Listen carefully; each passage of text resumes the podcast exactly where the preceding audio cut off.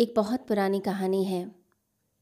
कहते हैं कि एक व्यक्ति अपने घोड़े पर सवार होकर गाँव से राजधानी की तरफ़ चल पड़ा। अब जैसे ही रास्ते में चल रहा है, घोड़े पर बैठकर उसकी सवारी करके चलता है तो रास्ते में उसे एक और व्यक्ति मिल जाता है। अभी जो दूसरा व्यक्ति था, वह सम्राट था। वो आखेट कर कर आया था और उसके बहुत सारे सैनिक पीछे ही छूट गए थे। तो संयोग से उस ग्रामीण की मुलाकात सम्राट से हो गई।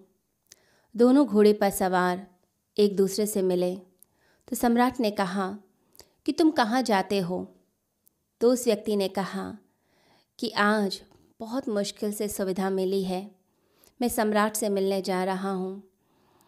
बड़ी मुश्किल से समय निकाल पाया। और बड़ी मुश्किल से ऐसे साधन मिल पाए जिनके द्वारा सम्राट से भेंट हो सकती है। तो आज मैं बड़ा प्रसन्न हूँ। तो सम्राट ने कहा, तुम तो बहुत सौभाग्यशाली हो, क्योंकि सम्राट से भेंट करना तो बहुत ही मुश्किल का कार्य है, बड़ी ही मुश्किल से वह मिलते हैं।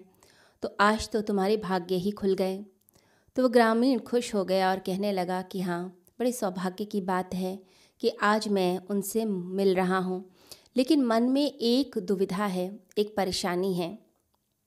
तो सम्राट ने कहा कि बताओ क्या परेशानी है? तो उसने कहा कि मैं सम्राट को पहचानता ही नहीं हूँ कि वो एक्चुअली में दिखते कैसे हैं, वास्तविकता में दिखते कैसे हैं। तो सम्राट ने कहा कि ये तो बहुत ही आसान सी बात है।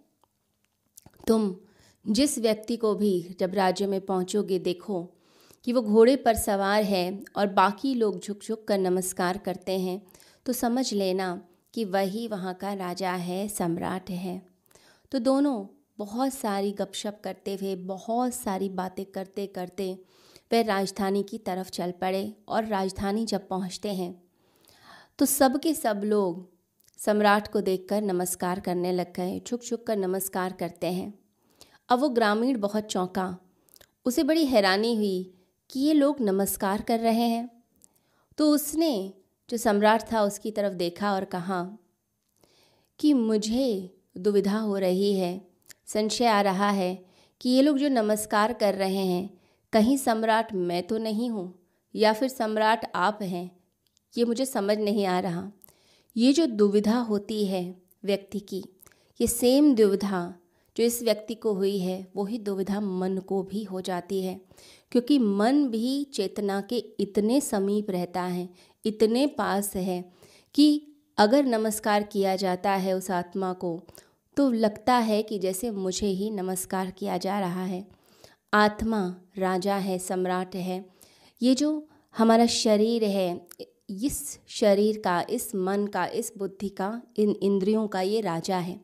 परंतु जब प्रेम किया जाता है, नमस्कार किया जाता है, प्रशंसा की जाती है तो मन घमंड से फूल जाता है, ईगो आ जाती है, अहंकार आ जाता है कि सब मेरे लिए किया जा रहा है। अब इतने पास है दोनों। अगर देखा जाए तो जीवन पूरी तरह प्रतिबिंबित होता है मन में, उतरता है मन में तो मन को ये भ्रांति हमेशा से रहती है। परंतु मन जो है वो पदार्थ का हिस्सा है, मन जो है वो चेतना का हिस्सा नहीं है। परंतु समीप होने से ये भ्रांति हो जाती है कि मैं ही सब कुछ हूँ। तो लोगों के मन में अहंकार आने लग जाता है कि मैं ही कुछ हूँ। थोड़ी सी प्रशंसा या थोड़ा सा कुछ ज़िंदगी में प्राप्त हो जाए तो एकदम से व्यक्ति को गर्व आने लगता है, अहंकार उसके अंदर आने लगता है। और यही चीज़ जो है, ये संसार में तो चलती ही है, लेकिन साथ ही साथ में यह साधना के क्षेत्र में भी चलती है। तो मन तो सिर्फ़ और सिर्फ़ शरीर का ही फैलाव है, उसका ही सूक्ष्मतम हिस्सा है। इसलिए दोनों को शरीर और मन को साइकोसोमेटिक कहा जाता है, दोनों इकट्ठे हैं, दोनों एक दूसरे से जुड़े हुए हैं। तो मन सूक्ष्म है और शरीर स्थूल है तो चेतना का तो वह मुकाबला कर ही नहीं सकता। लोग क्या करते हैं? अपने मन को भरने में लगे रहते हैं कि मेरा मन संतुष्ट हो जाए। भोजन कर रहे हैं, पेट भर गया, लेकिन मन नहीं भरा। कहते हैं, मन नहीं भरा, मन को तृप्ति नहीं मिली तो और खाते हैं। कुछ और मीठा खाने लग जाते हैं या कुछ और चटपटा खाने लग जाते हैं।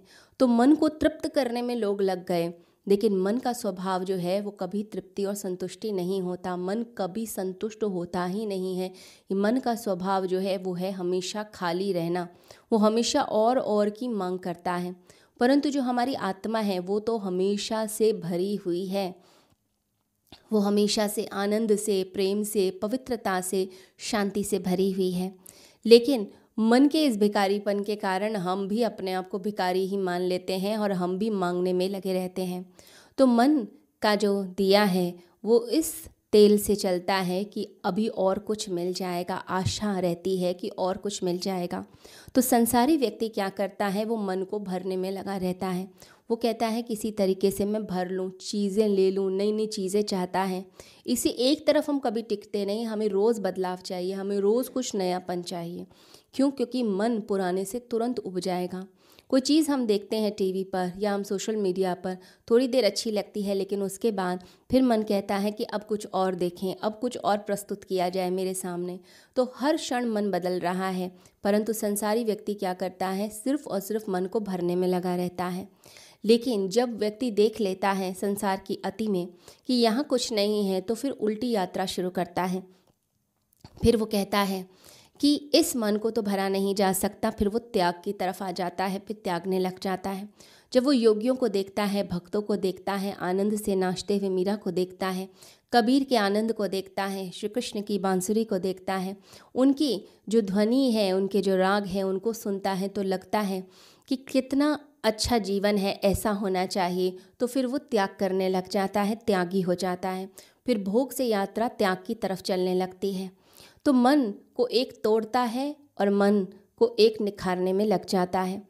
अगर कोई व्यक्ति साधना करते हुए अपने मन को निखारता चला जाएगा, मन को शुद्ध भी करता चला जाएगा तो भी मन का जो स्वरूप आएगा, वो हमेशा अपवित्र ही रहेगा। जहर को हम कितना भी शुद्ध कर दें, वो पवित्रतम जहर बन जाएगा और आपको पीड़ा ही देगा। मन का जहर क्या होता है? उसका अहंकार।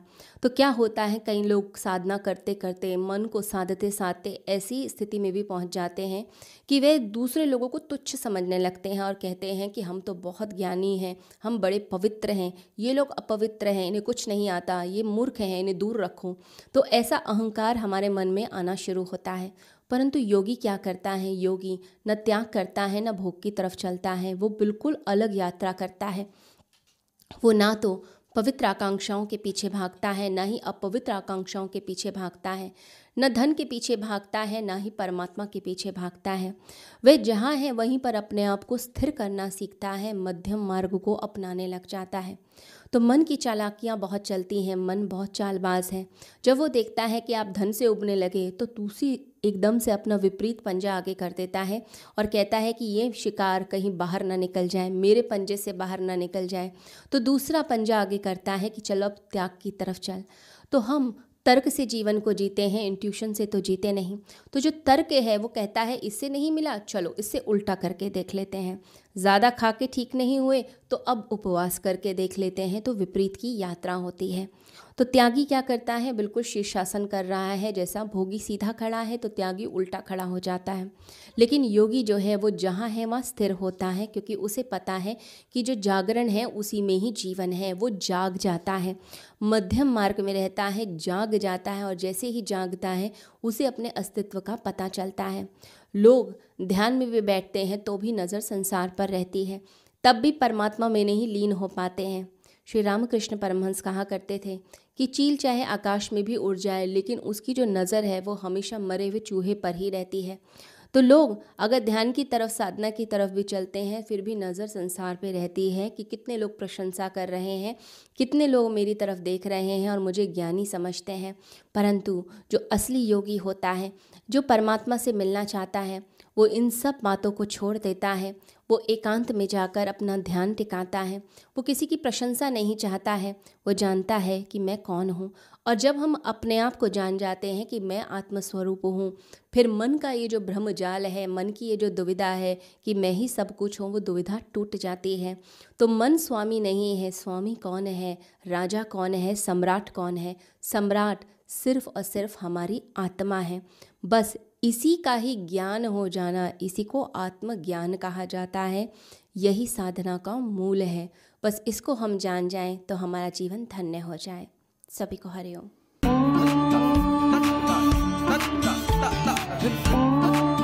शिवरात्रि वाले दिन एक बहुत बड़ा आयोजन यहाँ होने वाला है।